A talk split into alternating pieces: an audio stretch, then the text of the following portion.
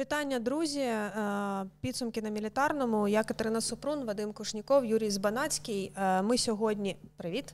Всім привіт. Так, так серйозно серйозно дивитись. Е, ми сьогодні зробимо не такі підсумки, як зазвичай. Зазвичай у нас є три теми, і четверту, яку обирають наші глядачі. А це буде оцей формат, який ми вже пробували. Це такий буде дайджест новин тижня основних. За версією мілітарного. За версією мілітарного, да. За за, за версією новин, які я підібрала. Будемо чесними.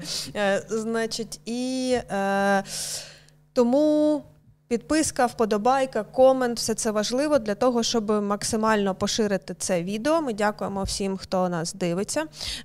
І починаємо з першої і, мабуть, найголовнішої на сьогодні новини це ситуація в Авдіївці. Е, наразі е, з того, що відомо, відомо, що е, українські військові вийшли з позиції Зеніт фактично 10 років, майже 10 років.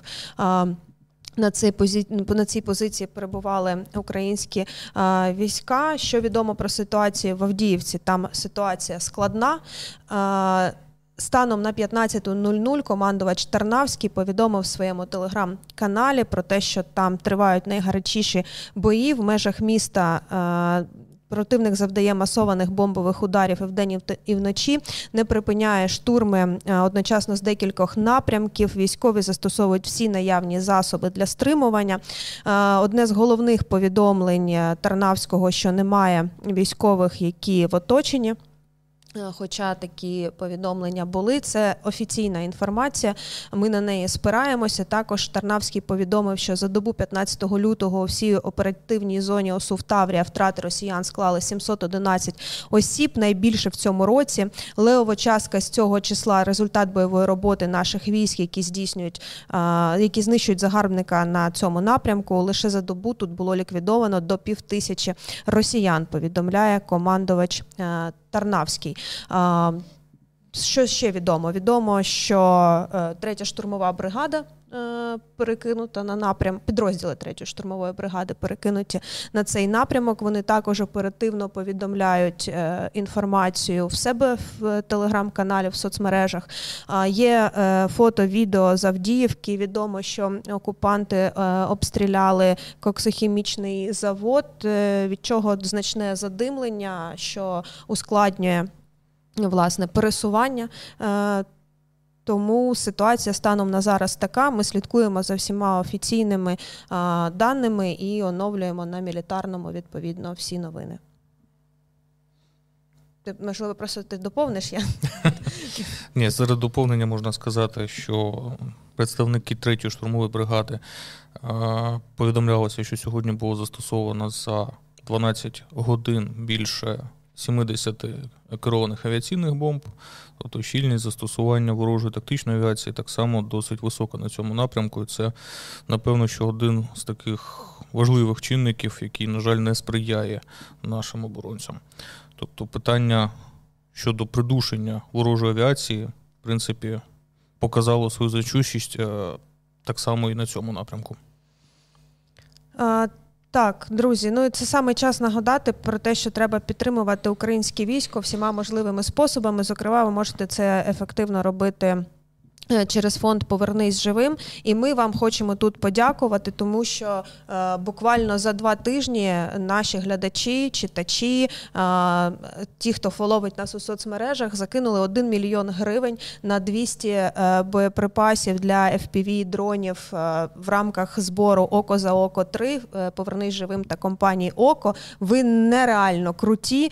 Це означає, що 200 200 БЧ для FPV буде. Е, для 10 підрозділів десантно 10 підрозділів рубак десантно-штурмових військ.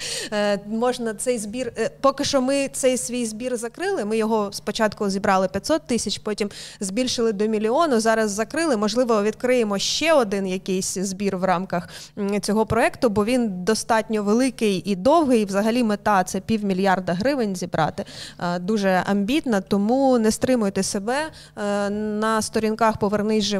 Є купа класних проєктів, в які варто підтримувати. І ми на будь-який смак. Так, і ми раді долучитися в принципі до будь-яких з них. І ще крім того, будемо продовжувати. Е, підтримувати інформаційно цей збір і не тільки цей, ще й гнів причистий. У нас там вже є серія відео про е, гвинтівку Кадекс, е, набої, оптику, всякі допоміжні засоби, які потрібні для того, щоб снайпер комфортно виконував свої задачі. І так само буде з цим проєктом. Також у нас будуть окремі відео про безпілотники, які будуть передані. Тому тому велкам. Запрошуємо підтримувати Збройні Сили України. України через фонд Повернись живим. Тут пишуть, що хочуть мерч такий, як е, у нас, але поки що ну, в мене теж така є, але я але я сьогодні не в ній. Е, але поки що це мерч для команди. Як тільки з'являться якісь оновлення, ви про це дізнаєтесь. Обов'язково буде. Так, е, в планах є. Так, давайте тепер далі до новин. Я ніколи не втомлюся на обкладинку малювати російські е, великі десантні кораблі. Тобто, якщо він з'являється на обкладинці е, нашого Ютубу, це означає, що е, знищений ще один е, великий десантний е, корабель. Цього разу це Цезарь Куніков, е, який вдруге загинув 14 лютого. Вперше в 14 лютого 43-го року справжній Цезарь Куніков. А тепер корабель Цезарь Куніков загинув також 14 лютого лютого. Що ми можемо про це розповісти? Він утонув. Він утонув внаслідок чого? Ну, вочевидь, внаслідок зіткнення з е, представниками п'ятьма е, морськими безплотними катерами, дронами. П'ятьма? П'ятьма кажуть. Ну, е, бачите, Офіційно було заявлено, що да, зустріч була з п'ятьма, а я думаю, що один там знімав. Один тобто, що, що, спостерігач. Е, тут е, треба сказати, що підтверджується гіпотеза, яку Ян висловив минулого разу, коли ми спостерігали так само за потопленням Івановця, що тепер вони будуть застосовуватися з граями, роями. А? Вовчими зграями. Вовчими. Магура, магура з. Е, Ну, що можна сказати про цей геноцид? Що Це добре. Ну, що треба, як то кажуть, підтримувати цей рух. Тренд. Кожного да. тижні. За місяць втрати Чорноморського флоту Російської Федерації, вони, напевно, що наймасовіші за останні два роки. Тобто таких великих за кількістю втрат вони ще не зазнавали. І, в принципі, цей тренд ну, ми мусимо підтримувати, в тому числі і нашими донатами. Хоча, напевно, що у поверни живих. Е, такого збору ще немає, але ну думаю, але що є в них спецфонд, і там, ну, куди гроші йдуть, то питання. Тарас про це неодноразово натякав. Особливо треба робити, допоки ну всі розуміють, що рано чи пізно е, ну така так би сказати, калафа не може бути вічно, рано чи пізно будуть якась придумані якісь засоби протидії, тактика або технічні засоби, і треба, як то кажуть, е, кувати залізо, поки воно гаряче, тобто і натопити настільки можливо, е, допоки не винуть якийсь засіб протидії. Тобто Ну, очевидно, на кожен засіб протидії також є засіб протидії, так, тобто можна удосконалюватися. Це е, стародавня боротьба снаряда і броні. Тобто, да, ну, на даному етапі, даному етапі снаряд перемагає. Е, Наскільки відомо, чотири, здається, приходи, прильоти, не прильоти, приходи, да, підходи. Да, підпливи е, прийшли на лівий борт і кажуть, що один е, уже такий вирішальний прийшов на правий борт, під що корабель затонув. Цікаво, наскільки е, дозволяє в, в цих умовах скеровувати в якесь конкретне місце всі дрони. Ну тобто в умовах там це ж це вода, все таки, і там хвилі, і так далі. Цікаво, наскільки вони. Е, Цього разу відео вийшло якесь менш інформативне, ніж е, з Іваном Авєц, Іваном Авєц, да. Але минулого разу бачили, що е, вийшло влучати чітко або в е, вихлоп, тобто ГТД з турбінного двигуна, або в передній отвір. Цього разу, здається, такого не було, але в принципі корабель набагато більше. Я думаю, що там якось простіше на ньому влучати в конкретні місця. В принципі, БДК він за тонажністю майже е, десь 10 разів більше, ніж за Івановця. Тобто це реально великий корабель. Я колись мав можливість на нашому такому Ільшанському е, ходити в море, і це реально великий здоровий корабель. Такий, тобто не маленький з приводу його внутрішнього внутрішньої компоновки. Тобто там його легше трохи Всередині... уразити, ніж е. Через весь корабель проходить, тобто із корми вниз е, десантний такий е, палуба, називається твіндек. Е, тобто спереди ззади там такі сходні ворота, апарелі, через які техніка заїжджає з води і знову таки на воду. Можна проїхати на батері наскрізь через весь корабель. По обидва боки там знаходяться машинні відділення, тобто два дизеля по 10 кінських тисяч кінських сил, а також е, кубрики десанту. Тобто, в принципі, зараз наймовірніше вони пустують, тому що ну, якщо він не віз десант, звісно, особовий склад. Тобто вони в певній мірі могли... Ну, фігурувала версія, да, що да, він була версія, виконував да. якісь е, якісь перевезення. Я перш все подумав, що можливо він просто перевозив, е, наприклад, калібри Севастополя в Новоросійськ повертався за новою порцією. Тобто, але ми це не знаємо, напевно. Або міг просто вести БК, наприклад, е, для Херсонського напрямку кудись туди. Тобто таке, ну, я не знаю точно. Е, команда вона переважно знаходиться в кубриках е, на будові і в середній частині корабля. Тобто, в принципі, всі ці всі ці конструкції вони можуть приймати на себе удар.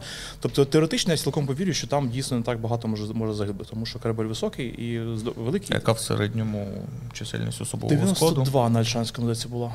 Тобто, це на Ольшанському. Да, ну, вони, Там це, писали 80. Це корабліного проєкту. Да, це, це може якийсь некомплект штату, може бути, наприклад, там. Тобто, Або ж навпаки, да. за штатом да. військового часу. Тобто, в принципі, корабель достатньо великий, для того, що там дійсно ті, хто знаходиться на надбудові, вони ну, уціліли самі вибухи біля борту. Там із борту за 5 метрів від води до верхньої палуби. Ну, з іншого боку, в головному управлінні розвідки казали, що втрати високі е, серед команди, е, і плюс ще було повідомлення про те, що корабель дійсно був завантажений. Е, там з тих перехоплень, які є, е, була інформація, що спостерігають е, значить, уламки і масляне п'ятно. Да, масляне, масляну пляму, пляму, ну, тобто що саме перевозив, ми не знаємо, але вже сукупна інформація говорить про те, що великі десантні кораблі Чорноморського флоту і ті, які були туди е, прикомандировані, додані додані сили, додані сили так вони сили. займаються якраз логістикою, тобто вони перевозять майно, техніку, коли закритий був Керченський місто, перевозили. Застосовувались для перевезення через міст. Ну і наразі питання щодо повної повного відновлення функціональності цього мосту там немає. Тобто вони дійсно виконують важливу логістичну функцію по забезпеченню Кримського півострову, саме військові компоненти, і так само ворожих сил, які діють е, на Херсонському напрямку. Ну і безпосередньо вони можуть виконувати свої, е, як то кажуть, першочергові завдання, тобто висадка десанту. І таким чином ми послабляємо цю компоненту досить сильно. Тобто з 12 Е, усього на початок повномасштабного вторгнення кораблів різних типів, різних так. типів, тобто шість, які були в складі е, Чорноморського сім, так, Три ці скотовозки і чотири е, сім. 4 775 і проект, і 3 11711. Ось. І відповідно ще 5 було додано в даному випадку. Це Е, проект 775 та один проекту 11711. І це польські кораблі, ми не сказали. Ну так, 775 проект. Польська так. розробка і польська побудова корабля. Е, щоб не псувати настрій, все-таки щодо втрат, я думаю, що в принципі, якщо дійсно він перевозив боєкомплект, то тоді шансів, звісно, і він детонував, то шансів mm-hmm. вижити там було мало. І ще такий момент, що якщо їх швидко не врятували, тобто протягом якихось 15 хвилин у воді, то взимку ну, звісно, це там да. вижити нереально. Да. Ну, Ми да, не переживаємо. Тут е, я просто раз так викреслила, Нова Черкась викреслила, Цезарь Куніков викреслила. Лишається, ну, значить. Мінськ теж тут. Ну, а Мінськ, Мінськ він е, був вже ж при, при, при, при, е, прикомандірований туди. Тобто він сили. да, приданий. Він був туди приданий. Значить, а так з тих, які в штатно в 197-й бригаді, там ще лишився Азов і Ямал ті, ті, хто там штатно є. Значить, Це саме проєкту 775. Саме проєкту 775, да, щоб ні, ніхто не плутався. Який наступний буде? Е, Можемо голосування. А ну напишіть, який наступний Азов чи Ямал. Е, з, з тих, Може, хто маленький штатно. тоталізатор відкриємо, наприклад, зберемо гроші на ну це знаєш, це Я думаю, треба це можна одразу з, на це одразу з, ріш, з рішенням треба виходити. Е, Значить, я трошечки, як завжди. М- Пройшлася по новинах на мілітарному стосовно великого десантного корабля Цезарь Куніков. І що знайшла? Значить, 20 квітня 19-го року він там зламався, тому що це кораблі, в принципі, е, вони ще в Польщі зроблені ну, проєкту 70-х років і, і досить старі, і часто їх ремонтували і до того. Е, тобто є у нас повідомлення про те, що він зламався. Е, значить, далі, 20 лютого 22-го року, Цезарь Куніков був серед тих кораблів, які зайшли в Азовське море, і відповідно там разом з е, Новочеркаським і Саратовим е, е, Саратов там. Залишився в Бердянську, а Цезарь Куніков і Новочеркаськ там були пошкоджені. Відповідно, були в Севастополь відправлені на ремонт. Стало відомо 14 Ага, ні, це це зараз адмірала е, Соколова зняли з посади. В мене тут щось пішло не за планом. Е, адмірала Соколова зняли з посади. Знімають е, командуючого флотом. Так, але до Соколова зараз повернемося. Значить, там іще були новини, що 24 березня 22-го року. М- а, значить якраз оця була атака в Бердянську. В квітні 22-го року стало відомо, що було ліквідовано командира Цезаря Кунікова Олександра Чірву. Його поховали в Севастополі, але повідомили, що він помер від отриманих е, поранень в бою на материковій Україні. Це повідомила окупаційна влада в Криму, що малося на увазі незрозуміло. Ну і 14 травня Цезар Куніков вже вийшов після ремонту та фармування з заводу в Севастополі. Ну і от е, його доля вирішилася 14 лютого. Відповідно. От, а командуючий флотом, от наступна новина була про те, що його зняли. Е, Я таки не розумію, як це допоможе врятувати Ямал чи Азов. Подивимось. Я думаю, що можливо якийсь наступний командувач більш. Е, Скільки протримується наступний командувач? що підійде до цього, і просто е, ці кораблі не будуть виходити з галаней. Так, але ж там є ризик тоді е, Прильоту Storm Shadow, скальпа. Ну, Треба не виходити будуть в Новосибірську СЗО, Новоросійську. За Чемчири не виходити. До, е, Новоросійська, в принципі, теж якби можуть дотягнутися кроваві лапи режиму. Подивимо. Там зараз розширюють базу в Очемчирі, тобто в Абхазії. Оце реально місце, куди не дотягнеться. А хіба вони там зможуть перебувати? Е, ну, принаймні, є бажання. Ну, може, не 775, але я дійсно дивився карту, там ну, нема де особливо ну, розвернутися. Ну, там же ж не, невелика. Ну, можливо, побудують якийсь мол, там якісь якісь споруди, інші інші портові. Mm-hmm. А що робити? Ну, серед новин, які так само пов'язані з Чорноморським флотом, вийшла така полу міф полуновина, що некто Володимир Гундяєв, більш відомий як Патріарх Кирил, запропонував повторно освятити Чорноморський флот. Ну, ми тут вирішили в редакції, що Нептуном можна освятити думаю, додатково гарпуном, Нептуном. Там ну у нас є у нас є за нас є засоби, є засоби освячення. Так, давайте далі рухатися. Цікава новина ще цього тижня в Україні е, запрацювала система покрова, е, яка успішно нейтралізує шахети. Про неї вже було відомо раніше, е, в принципі, але велике питання, що власне це за система і як вона працює з тої інформації зібраної, яка є, е, і я таким чином ще й анонсую е, інтерв'ю. З директором компанії Інфозахист, якраз ми там теж про це говорили наступного тижня. Е, чекайте, вийде, але власне, що про покрову відомо?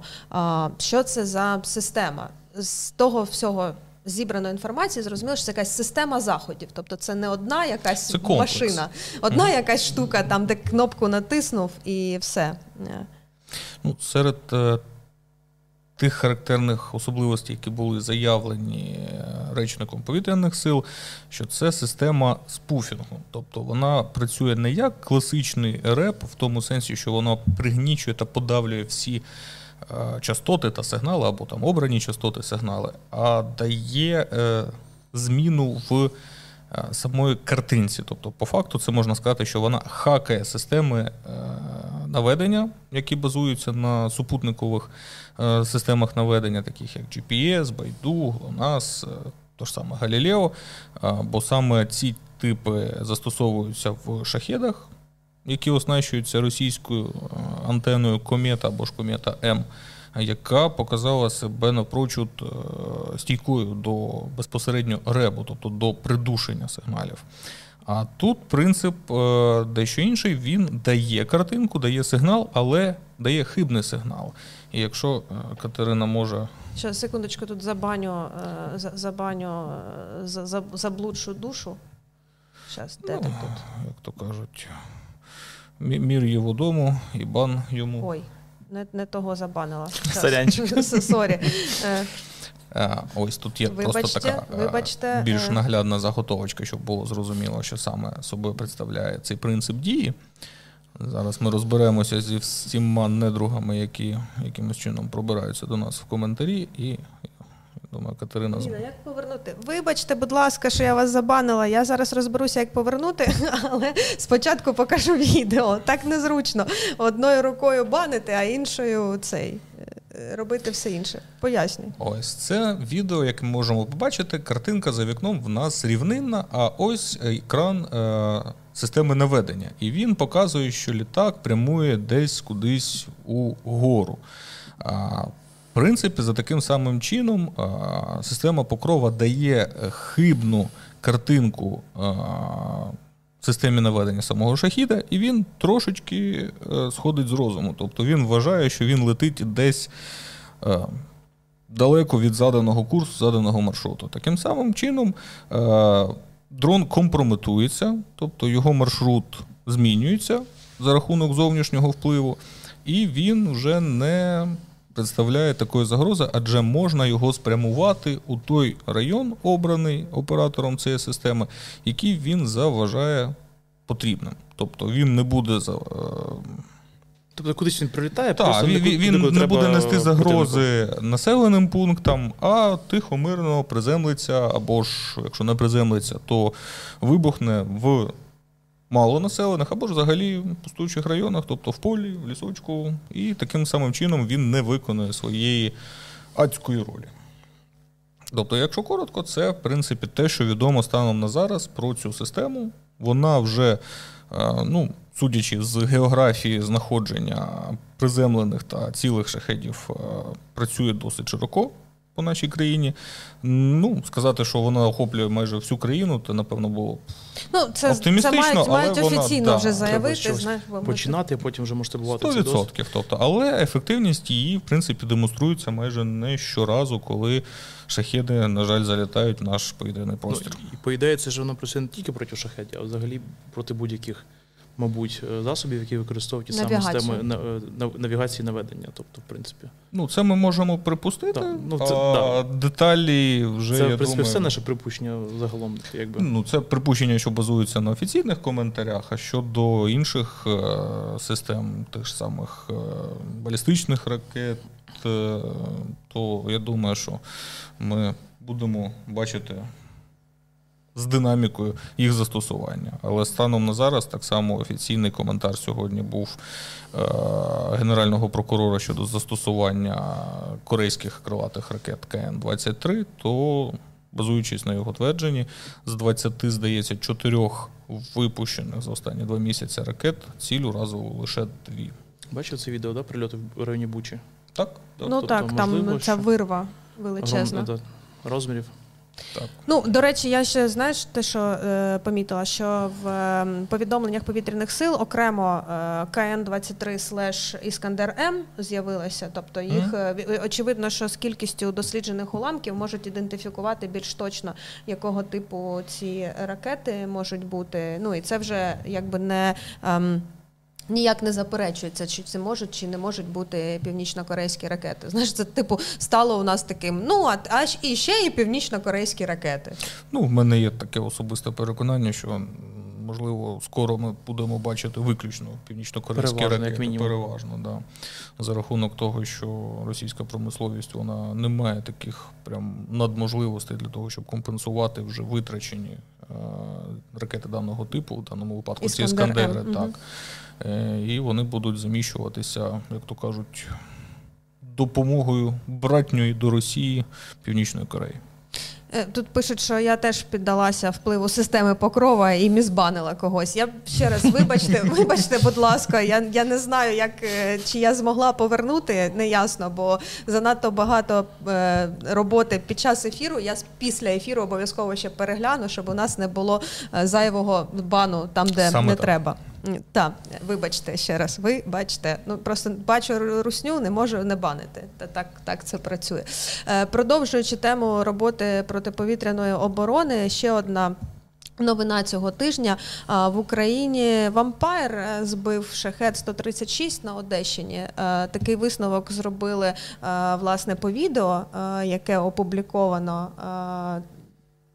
де ну, висновок був зроблений, базуючись на декількох принципових речах. Це саме інтерфейс е, самої системи, тобто комплексу його наведення та керування, і безпосередньо принципу дії. Тобто ми бачимо, що це е, наведення е, протиповітряної крилатої е, протиповітряної зенітної ракети по лазерному лучу, і безпосередньо ми бачимо шахід, бачимо точку прицілення і бачимо момент ураження. Так. Ну і що таке вампайр? Давайте розкажемо. Я та е, це система, Доповідає яка була Катерина. Ні, ну не тільки Катерина. Давайте ви теж е, Катерина доповідала в мілітарний доповідає, тому ви можете піти подивитися це відео. От власне інтерфейс, до речі, е, системи. Вампайр. Так. Ця система була яка створена спеціально для того, щоб дати Україні спроможності по знищенню е, дронів. Е, використовуються ракети АПКВС, е, це модернізовані ракети Гідра 70 І е, окрім того, що є спеціальна ця. Пускова ще є е, поруч там блок наведення, який використовує е, лазерну лазерне Це наведення. Оптична оптична станція, яка має в собі е, три сенсори. Перший сенсор це е, сенсор оптичного спостереження, тобто він може бачити ціль в оптичному діапазоні.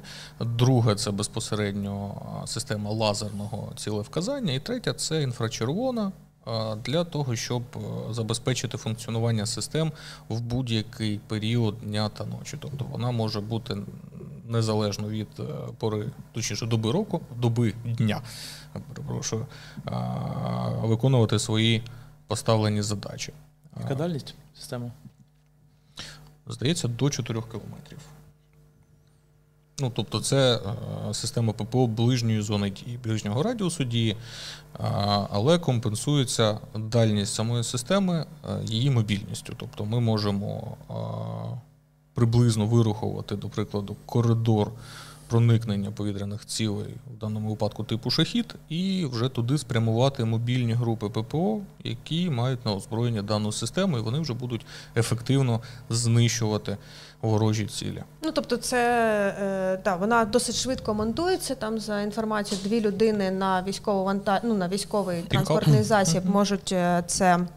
Можуть це е, змонтувати з відкритих джерел. Відомо, що у нас таких систем має бути е, 14. 14. Чотири передали всередині минулого року. Всі інші передали в кінці грудня е, цього року.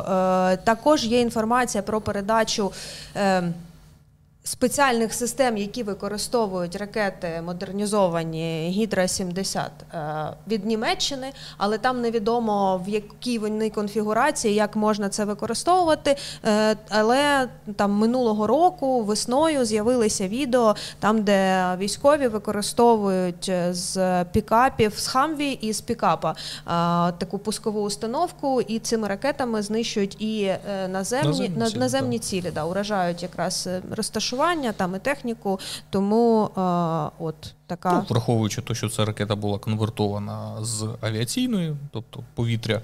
Поверхня і має ще й опцію високоточності за рахунок наведення по лазерному лучу, то дійсно можна її використовувати для точного та ефективного ураження наземних наземних цілей. Причому це досить дешевий інструмент, як і сама машина, так і ракета. Mm-hmm. Тобто їх можна потенційно мати в значних кількостях і навіть надзвичайно маленький якийсь радіус е, дії, тобто можна великою кількістю машин створити якісь заслони на шляху е, підльоту тих же самих е, БПЛА і надійно закривати навіть якісь великі міста. 100%. Я думаю, що практичне застосування цієї системи покаже безпосередньо компанії, яка її виробляє та спроектувала, що ідея досить вдала. Її треба масштабувати, оскільки характер загроз ну, на найближчий період навряд чи зміниться, і ефективне, мати ефективний засіб проти тих же самих шахедів або ж їх там різних похідних варіацій, як то реактивних та інших, це досить важлива опція для нас. А, Значить, і треба ще сказати, що ну це перше застосування в принципі такої системи. Е, вона до цього не була застосована в цьому комплексі, який це існує. Перша яке було публічно висвітлено, напевно, що ні, ні, я маю на увазі ні, ні, я маю на увазі самої системи як такої, так, тому вона що вона нова. була створена спеціально. Відповідно, якщо вона покаже себе успішно, то ймовірно і масштабування буде е, відбуватися. Ну і важливо, що це оця оптична станція в поєднанні з пусковою і з ракетами. Так, наступна новина е, вона стосується е, минулої минулого минулотижневої. Е, минулотижневої е, інформації стосовно застосування Росії ракети е, Циркон. Київський е, науково-дослідний інститут судових експертиз показав уламки цієї ракети. Власне, от вони. Ем, ну, що можна сказати? От воно фактичне якби підтвердження цієї інформації. Ну, окрім того, що цей як його Ігор Крохмаль, той, що там обіцяв влучити цирконом по багатоповерхівці, він вже та, не зможе Нема реалізувати його. свої, як то кажуть, думки. Командує Цезарем Куніковим. Так, да, вже командує Цезарем Куніковим, так. Ось дійсно, ми тут можемо побачити досить такий детальний звіт е, з тих уламків, які вдалося нашим експертам та пошуківцям е, знайти, ідентифікувати. Е, окрім одного такого перестороги, яку маю особисто я, на самому початку вони показували компонування цієї е, гіперзвукової ракети. Е, і там був стабілізатор чи хвостовик першої розгінної ступені. І тут же в мене виникає логічне питання, що перша ступінь забула в Києві. Ну, можливо, наші науковці Е, могли десь щось прийняти за цей фрагмент. Будемо сподіватися, що вони нададуть е, більш розлоги та детальну інформацію з приводу цих уламків. Ну, але щось цікавого, що Київський інститут е, судових експертиз зазначив, я, до речі, мілітарний доповідаю, чомусь кажу постійно до судових експертиз. Він судових експертиз, обмовка вийшла. Але вони сказали, що враховуючи там досліджені уламки, то ця ракета не відповідає заявленим характеристикам. Насправді, станом на зараз невідомо навіть як вона виглядає, тому що вона засекречена навіть на всіх. Е, м- на всіх е, навіть російських е, відео, е, де її показують і вивчають в моїй улюбленій програмі Воєнна прийомка. Я дивлюся регулярно. Там я і знаходжу такі кадри, як Ігор Ігор Крахмаль. Значить, і але ну, за заявленими характеристиками характеристиками її швидкість там до 9 махів, і вона там може подолати відстані до півтори тисячі кілометрів. А, і плюс ще е, вона манев, вона керована е, гіперзвукова ракета, і це ускладнює її виявлення будь-якими е, радіолокаційними станціями, тому вона має бути супер-пупер ракета. Але насправді, як показує практика, то ну це ж підтвердження тільки. По застосуванню її можна зрозуміти. Не хотілося б перевіряти на нас. Ну, Тут можна провести таку аналогію, трохи зайти з іншого боку. Е, бо якщо ми так подивимося, якщо ви думаєте, що щось людство не зробило, то подивіться у китайців. І тут можна провести таку паралель з китайською ракетою YJ-21, яку західні дослідники все ж таки відносять до класу балістичних е, протикорабельних ракет. Е, і Тут вже напевно, що сумнівів е, з приводу гіперзвуковості ну, не може бути, оскільки для того, щоб вийти на ефективну е, балістичну траєкторію, швидкість повинна бути більше за 5 махів. І ще треба залишити енергії для енергії польоту відповідної швидкості для того, щоб е, саме урожаюча частина, урожаючий блок, він міг виконувати якісь маневри на термінальній стадії підльоту до цілі. Відповідно, він виконує більшу частину свого польотного маршруту за балістичною траєкторією, і вже при входженні в район цілі, який плюс-мінус вже заданий та відомий, він виконує маневри за рахунок вбудованої системи наведення. І тут таким чином можна провести і паралель е, до цир... Цир... Цир... Цир... циркону. Циркону. ракети ТРМ-22. Е, що вона, в принципі, виконує політ саме за таким патерном. Тобто вона має е, високу параболічну траєкторію. І вже при досягненні району цілі заданої вмикається система наведення і вона маневрує. І відповідно при будь-якій еволюції подальшій, е, виходить в нас згасання швидкості, оскільки е, так само припущення досить е, різняться, чи є там приславутий повітряно-реактивний прямоточний двигун, чи все ж таки вона маневрує та виконує поставлену перед собою задачу за рахунок початкової енергії та швидкості, які отримує за під час пуску. Так, під час е, перших двох е, фаз польоту. Ну і окремо варто зауважити, що взагалі маневровість на таких високих швидкостях, тобто гіперзвукових, mm-hmm. вона породжує таку проблему взагалі міцності цього планеру, тому що перевантаження, тобто число G, а також вони воно прямо пропорційно до швидкості. Тобто той самий маневр, але на високій швидкості він створює набагато більше перевантаження. Тобто і задача в тому, щоб ця ракета просто не розвилася нахрен при такому маневру. Тобто питання, наскільки взагалі вона керована на цьому балістичному частку своєї траєкторії. Ну, Чи вона просто взагалі тут просто падає на ціль? Так, да, я проводив цю аналогію, саме базуючись на дослідженнях е, китайської ракети, оскільки багато західних оглядачів та експертів вони е, єдині в думці, що це є так так би мовити копія циклону. Циркон, господи, що циклон? Циклон це зовсім зовсім не про та історія. А, І вони зазначають, що ракета китайська вона може виконувати певні маневри на вже фінальній стадії, коли вона підлітає до цілі. Ну тобто Якщо ти стартуєш десь за тисячу плюс кілометрів, тобто ти можеш знати приблизне місце розташування своєї цілі, а для того, щоб її ефективно та точно вразити, потрібні зовсім інші принципи наведення, тобто радіолокаційний або ж е, не знаю, там, підсвітка е, цілі за допомогою там, того ж лазера. Ну, це не про цей клас ракет, але умовно, які методи е, вже більш точного, високоточного наведення на ціль існують. Вибачте, в мене тут багато роботи е, сьогодні. Треба делегувати. Ну, не так просто це це робити.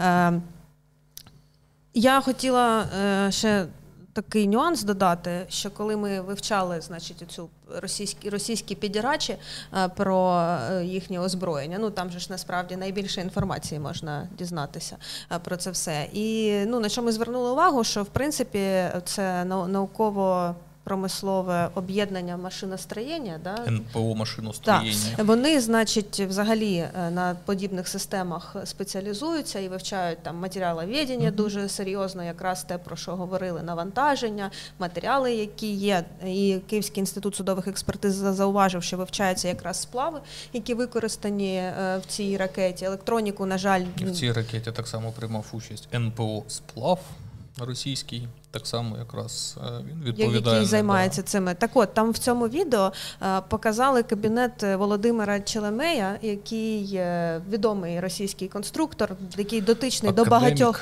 до багатьох розробок. І що мене вразило, значить, там ну все це дуже пафосно, як вони вміють. Значить, заходить ведучий в його кабінет і такий. Зараз ми подивимося е, ці документи. а Там щось лазерна, е, якийсь там молекулярний бластер. там ну це я жартую само собою зрозуміла. На фоні хтось сидить е, на стільці за столом. Я думаю, мабуть, зараз будуть в когось брати інтерв'ю, а це ні, це фігура воскова е, Челомея в кабінеті в нього. Тобто в них ну, нікрофілія це да, нікрофілія це.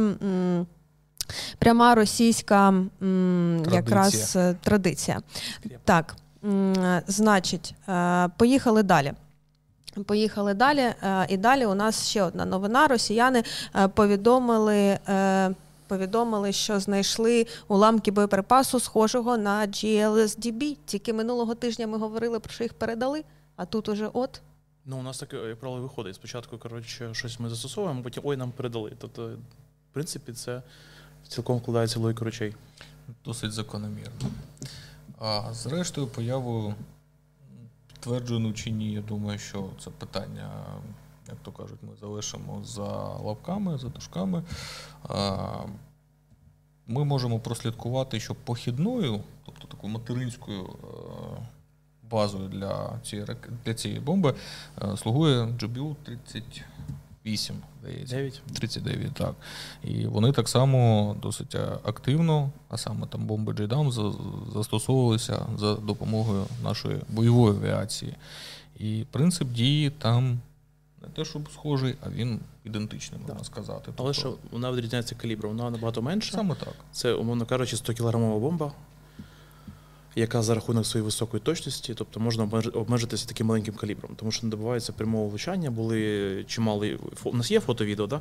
влучання, наприклад, в ангар. Е, ну, ми акуратно зараз зараз немає під кругла гірочка, е, бомба вертикально влітає в це ну, ЖБУ залізобетонне укриття і всередині знищує літак. Тобто там те, що раніше здача, яка раніше вирішувалася е, застосування бомби Ф-500, яка падала десь там в 30 метрах, тепер вирішується або в 50 прямим влучанням 100 кілограмової бомби. Причому бомба ця плануюча, тобто і має З тим же ефектом. Да, навіть тобто краще. вона, е, якщо ми кажемо саме про бомбу авіаційну, тобто її можна скидати з безпечних дистанцій, не вражаючись на небезпеку з боку ППО. Ну і плюс це ж наземна пускова. Да, А тут е, ну, ми про бомбу зараз да. в цілому. А тут у нас виходить та сама бомба, яка е, схрещена з е, ракетним двигуном від всім відомої нашої GMLRS. системи GMLRS. М26. Так. І це воно цей боєприпас зовується значить, цими нашими хаймарсами і всякими. М270. Ну це цікаво, просто що тут дуже короткий термін е, між повідомленням про те, що Україна їх отримує, і моментом публікації власне ну, уламків ймовірно. Ну, в цьому немає нічого. Завжди 100%. так було. Ми спочатку е, спливає інформація про застосування чогось нового, а потім ой, да, нам передали. Ну тобто, в принципі, ну бо потім можу повірити. Гонку росіяни, ой, а ми вже там. Ні, ну вони то понятно. Вони збивали вони Получила, збив... нам уже кораблі топили, да? Ну вони їх повідомляли, що в них збивалися задовго до того, як була інформація про передачу. Да, але це ж вже зовсім інше питання. Так, е, наступна е, наступна тема дуже важлива. Значить, про виробництво боєприпасів з'явилася інформація, що шведський завод компанії «Намо» цілодобово виготовлятиме снаряди, які для України будуть направлені. Що тут важливо, на чому тут треба зауважити, що до кінця року вони планують збільшити вдвічі кількість боєприпасів, але цього, скоріш за все, також буде недостатньо для того, щоб поповнити потреби України та замінити відповідно е, запаси в Європі, які були перенаправлені. Тобто е, на такий режим роботи мають переходити більше е, підприємств, корпуси для боєприпасів, які там виготовляються, виготовляються в Норвегії і Фінляндії. Одна з марок вибухівки, які використовуються, виробляється в Польщі. Також е, значна частина у тому ж місці виробляється також на потужностях підприємства Єврон Єврен. Коротше, на на місцевого підприємства я скандинавські скандинавськими назвами складнощі. Перепрошую. Тут вже пишуть, що в мене треба забрати мікрофон, бо я неправильно роблю наголоси. Буду вчитися. Спасибі, що значить робите зауваження. Ні, не буду. От питають вдвічі, що скільки, мені теж цікаво стало, але е, цифру не називають вдвічі. Це скільки? Ну, оскільки, да. Це дійсно така сенситивна інформація. Це дуже важливий напрям. У нас снарядів зараз дефіцит. Е, чим більше, тим краще. Тобто наразі вся світова Е, точніше, промисловість цивілізованого світу не справляється з виробництвом снарядів в тому обсязі, який потрібен нам, тобто Україні і взагалі іншим е, західним країнам, які теж зараз активно перезброюються. Тобто це чудова новина.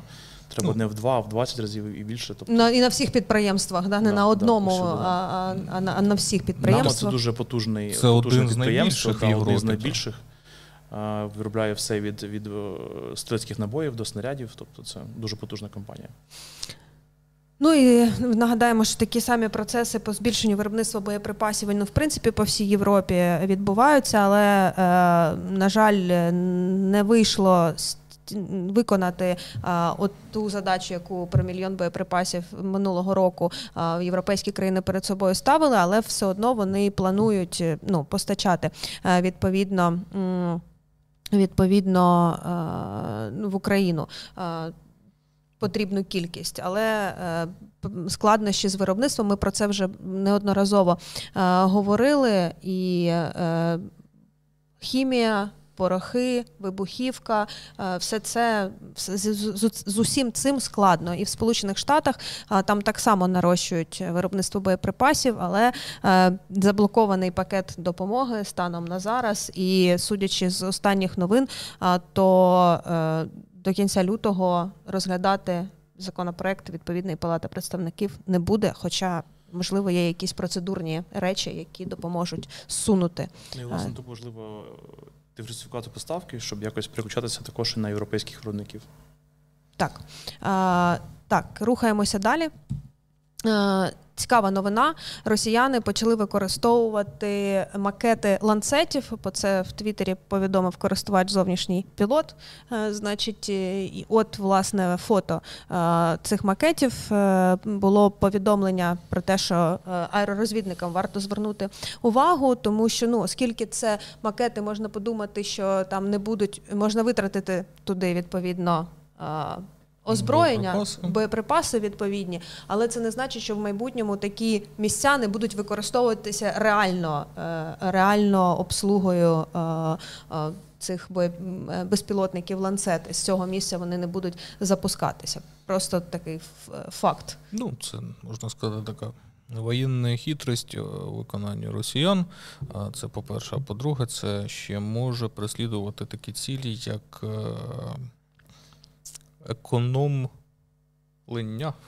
е, економлення боєприпасів та самих ланцетів. Е, це пов'язано не в останню чергу, тому що завітала бавовна на Загорський оптико-механічний завод, який е, у своїй своїй діяльності тісно пов'язаний з компанією Зала Аеро. Груп і вироби цього заводу вони досить широко використовувалися у всій лінійці цих е, ударних е, БПЛА.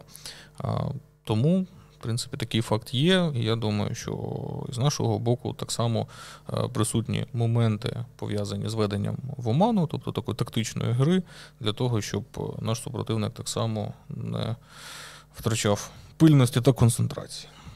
Ну тут питання в тому, як протидії, ну як якби вберегтися від того, щоб не витрачати боєприпаси на такі речі, це вже ну питання аналітики, розвідки. Я так 100%, розумію. так. Завжди якісь є розвідознаки. Тобто, наприклад, це не просто витащений цей макет на позицію, має бути якісь інші ознаки. То і що це справжня позиція, має бути якісь інші ознаки, особовий склад поряд. Ще щось, якісь під'їзні шляхи, наприклад. Ну, якщо це в полі, то це притоптана да, травичка, що машина приїжджала, уїжджала, колія від сміття якесь, яке mm-hmm. лишають особовий склад, десь харчуються, десь сплять, щось там кидають. Ну, коротше, купа Має бути якась активність, можливо, видна в тепловізор, тобто, ну. Як без купа всяких різних інструментів. Так, далі е, про ланцет цікаве, значить, ну не не про ланцет, а про Богдану. САО Богдана витримала удар російського дрона ланцет. Е, цю інформацію компанія Українська бронетехніка повідомила, опублікували фотографії. Броньована кабіна, врятований особовий склад. Головне, е, якби в цій в цій новині. Це позитивчик. Так, звісно, безумовно, безумовно, позитивчик. Е, ну будуть її, мабуть, відновлювати е, там відповідно виробники, але е, ну, скільки люди залізо да. завжди можна відновити. Ти бачиш, просто кабіна. Кабіна це є модуль, і да. можна якщо так само замінити. вціліла, то можна ще й казали, що Богдан виготовляє 6 на місяць. Ми це ми це обговорювали вже в наших ефірах. Mm-hmm. Так що підписуйтесь на канал, ставте вподобайки, не забувайте це важливо, будете знати. Більше ще одна новина, яка одна з найпопулярніших на нашому сайті. Значить, пошкоджені Хаймерс відправили до е, на відновлення до Сполучених е, Штатів е, Украї... України, Сполучених Штатів Америки. Ти ж знаєш? Ні, значить, там спотери зафіксували 10 лютого. Значить, український грузовий літак прилетів з Сполучені Штати вивантажив дві установки Хаймерс. Одна на одній видно пошкодження відсутнє колесо переднє, на іншій видно уламками пошкодження. Що що конкретно відбулося, невідомо. Наїзд на міну, можливо. Ну, випадку без рисами, так. Да. І знову ж таки, ми можемо сказати, що явно всього разу теж цілів особовий склад, що теж mm-hmm. не може нарадувати. Ну так, 100%. Ну їх на відновлення відправили, відповідно, і їх повернуть. І машини теж їх повернуть пережили. назад. І е, це вперше це перше підтвердження того, що установки Хаймерс в принципі були пошкоджені е, в Україні. Да. Ну ні. Хорошо. Ти дивись, так ти і дивись. Е, але ну так, щоб зафіксовано було ці ушкодження, то вперше. Ну і характер їх він може свідчити да, про те, що дійсно був потрібен ремонт на потужностях заводу виробника, але я думаю, що не займе багато часу для їх відновлення. Або ж, як варіант, можливо, Заміна? наші військові домовилися про, як то кажуть, підмінну машинку, е, і американські військові або ж адміністрація виділить е, два, але повністю функціональних е, Плюс, комплекси. Можна сказати, що для виробника це може бути цікаво, наприклад, е, проаналізувати ушкодження, які отримала mm-hmm. машина, тобто для того, щоб якимось чином зробити якісь висновки на майбутнє і внести якісь зміни. Які б ще більш підвищили стійкість машини до, наприклад, уламкових уражень або підриву. Так, е, давайте далі рухаємо. Ну, треба сказати, що у нас було не два Хаймарса, у нас набагато більше е, таких систем. З відкритих і джерел. З, відкр... да, з відкритих джерел. Але це плюс ще М270, які... плюс Марс 2, плюс Марс 2, плюс, плюс LRU. французькі багети. Е, так, тобто, ну, це не. Це вплине, звісно, але ну, вони, очевидно, будуть відремонтовані замінені. Так, прилетів, вигрузив два нових Хаймарса і полетів е, з тими, які вже ушкоджені. Ну, це чисто Припущень. Да, може, все хорошо. Так, е, рухаємося далі. Значить, Канада, е, ну тут вже трошечки про авіацію, такий маленький блок. Канада виділила Україні новий е, фінансовий пакет військової допомоги. Йдеться про 60 мільйонів доларів, які будуть використовуватися для покращення можливостей з підготовки та передачі винищувачів F-16, а також закупівлі для ремонту та підтримки допоміжного обладнання. Кінець цитати. Кінець цитати. Однозначно так. позитивна новина, не знаю, що з нею стоїть, але. Ні, ну ми вже говорили про обладнання е, аеродромів, Це всього один необхідного. З таких, е, як то кажуть, етапів, які допомагають наші західні союзники е, по пришвидшенню та комплексному освоєнню цих літаків нашими техніками, нашими пілотами. Тобто, це можна сказати такий один із робочих моментів, за що можна лише подякувати Канаді. Так, ну немає заперечень, так. Дякую Канаді кожен день. Так, і ще цікава, значить, історія. Е, посол е, України у Туреччині заявив, що Україна планує закуповувати турецькі винищувачі Кан. Що скажете? Я думаю, авіаційні експерти. 16 буде раніше. 100%. Е, я взагалі ну не те, що скептичний, але дуже ну, це... обмежено оптимістичний щодо цього проєкту, що взагалі турки витягнуть е, довести його до кінцевої стадії. Бо мені здається, це трохи не замахнулися. Тому. Окей, а в порівнянні, до прикладу, з корейцями. Ну, корейці там трішечки дав. Попереду вже в е, цій історії. Я думаю, що корейці, можливо, мали якусь підтримку з цього боку, а ті ж турки вони до останнього займалися програмою F-35. І навряд хтось зараз е, їм допомагає в цьому саме в цьому проєкті. Ну, тобто, я Україна думаю, що... допомагає там з двигунами. Ну, Україна вона ну, на, на я маю на увазі етапі, якісь великих mm-hmm. гравців. Тобто, тобто, я думаю, що це, якщо цей проєкт реально вистрілить, це буде не перспектива не найближчих там п'яти років, а трошки довше треба почекати. Ми до того вже повністю порозробимося на F-16. Ну, який це горизонт, плюс-мінус планування? Я думаю, що це можна буде дуже довго, наприклад. Ті ж самі, ну не так прям як індуси Intelligence, і не так, як росіяни Су-57. З'їжте mm. бутерброд, я вас прошу, всі ці російські користувачі, які заходять. П'ятниця, може, десь на завод зарплату дали. Та ну ж я не розумію. І Ні, ну я розумію, вони вони активізуються, типу, бо бачать заголовки, якісь події відбуваються на фронті, і вони тут щось нам хочуть довести. Ну, як то кажуть, тобто, я думаю, що, і Бог помощ також і туркам з цим літаком. Я думаю, що для нас перспектива це якби нульова, тому що ну, до того часу ми е, вже отримаємо е, навіть F-16 і вже ну, освоїмо. Ну, тобто, тут можна сказати, що дійсно це ну, з моєї суб'єктивної точки зору, це дійсно такий е, позитив, але це позитив такий більш е, іміджовий та комунікаційний для того, щоб підтримати цей проект, е, в якому Україна приймає безпосередньо, хоч не навіть таку лідируючу участь, але все ж таки приймає. Ну і дати візію, що все ж таки ми хочемо мати на перспективу в своєму авіапарку та в повітряних силах винищувачі вже наступної за F-16 генерації. Ну, тобто. Ну, посли посли не вперше роблять е, певні заяви там і про Єврофайтер свого часу. Мельник, наприклад, заявляв. Ну, тобто, це частина, е, це частина. Періодично про F-18 згадують. Ну, в першу чергу, да, ми можемо війти від прямої асоціації. Тобто, ну, це і... сказав посол, і відповідно це можливо така дипломатична більша так. гра. Ну і плюс це е, дипломатична гра в тому плані, наприклад, як пришвидшення, наприклад, отримання тих же самих F-16. Е, ніби ми типу, показуємо, ну чи довго не F-16, давайте ми глянемо в бік там чогось іншого. Цього турецького літака п'ятого. Так, ну він же ж взагалі. Ну, ну це так, про це ж язиком теж не складно щось сказати, правда? Знову хтось прийшов. Та ні, я тут дивлюся. Ну тут просто знаєш, це така новина, яка це все, що стосується авіації, воно завжди е, збуджує збуджує е, інформаційну, е, інформаційний порядок денний. Тому якби ми на я на цю новину звернула увагу, але по суті, ну цей літак він взагалі ще не Ну і не, не тільки паперовий, тобто був запланований наприкінці грудня 23-го року перший його демонстраційний політ, але, на жаль, він був відтермінований на невизначений термін, як заявила компанія-розробник, для того, щоб потрібно провести додаткові тестування. Кінець цитати, і, власне кажучи, на даному етапі це все, що можна сказати по етапу розробки та якогось тестування даного літака. Ну, розумієш, це буде планер і двигуни. Тобто це приблизно тобто... як пак-фа, фак-ап, як він полетів. Е, в якому році? 2010-му, да, здається? Так. Е, полетів, полетів, і серійні літаки з'явилися перші пару штук буквально не так давно. 100%. Тобто, да, літак це ж і комплекс е, бортової електроніки, бортового озброєння, і це все ну, потребує досить багато часу. І це особливо літак п'ятого покоління, це ж не міг 15 Просто цікаво, якщо зміниться якась політична кон'юнктура і перспектива F-35 для Туреччини Я... відкриється, вони скоріш за все відмовляться. Я від про це подумав, що закінчиться тим, що вони попустяться і отримують А-35.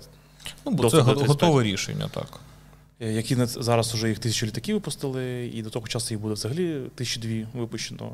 І це буде масовий літак, по типу як зараз F-16, і Та, вони будуть реально літати. Можливо, навіть будуть невеличку якусь обмежену серію робити цих, як він називається правильно, турецький цей. Кан? Да, Кан.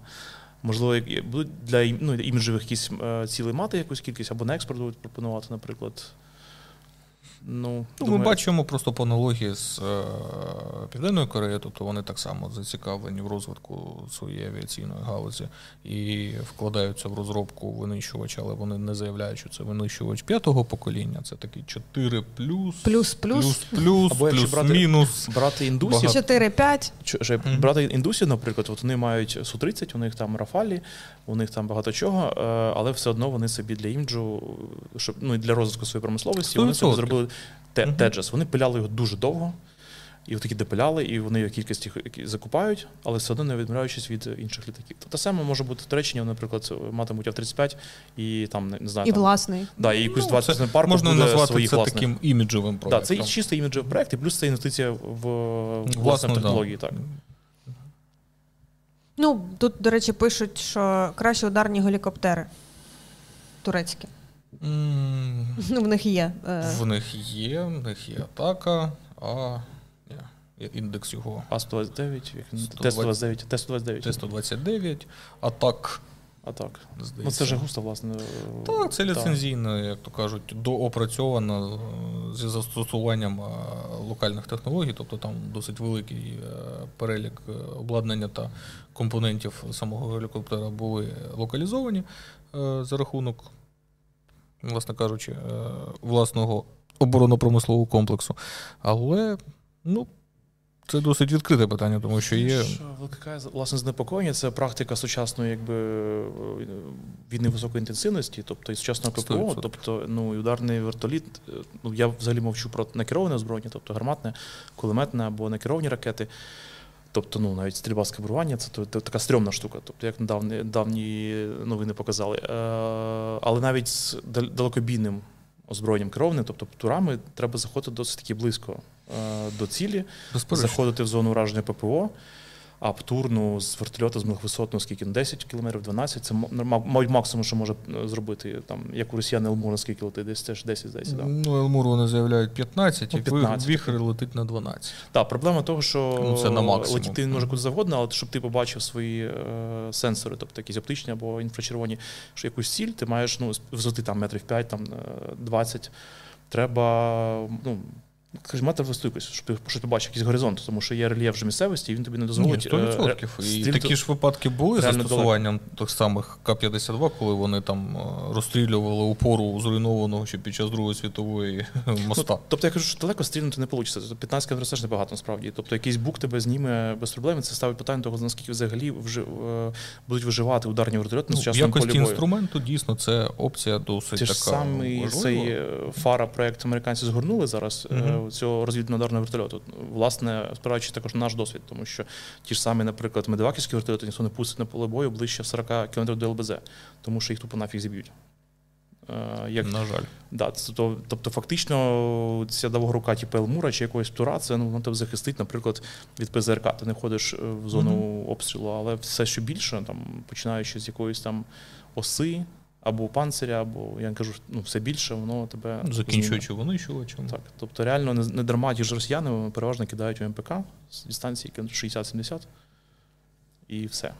Тобто не знаю, наскільки взагалі е, в майбутньому буде клас такої техніки, як ударні вертольоти. Ну, це так, передки бреда.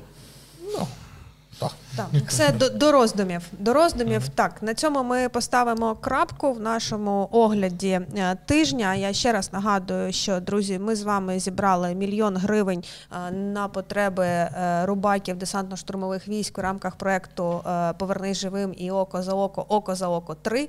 Значить, 200 Бомб е, буде куплено на ці гроші. Одна бомба не коштує 5 тисяч гривень. Це важливо уточнити, е, тому що вони всі різні в рамках проекту, і відповідно просто всі ці кошти підуть на на таку кількість. Е, і якщо будуть ще додаткові збори, ми вам повідомимо. Ми вдячні за перегляд, вдячні за підтримку. Можна, ще така маленька репліка в рамках невеличкого соціального дослідження. Якщо вам подобалось наш поки що колективний мерч. Е, так само можете залишити свій коментар, щоб ми зрозуміли, скільки. Та напрошуюся. Звісно, що звісно, що цей, що що сподобався. Звісно, що будуть писати, але ми над цим працюємо. Ну, П'ять разів знімали, дай помірять, і мало не забирали. Тобто ти так з боями проривався. Так, це така серйозна реклама. Так, на цьому ставимо крапку. Дякую і побачимось в наших наступних ефірах. Всім па-па. Па-па.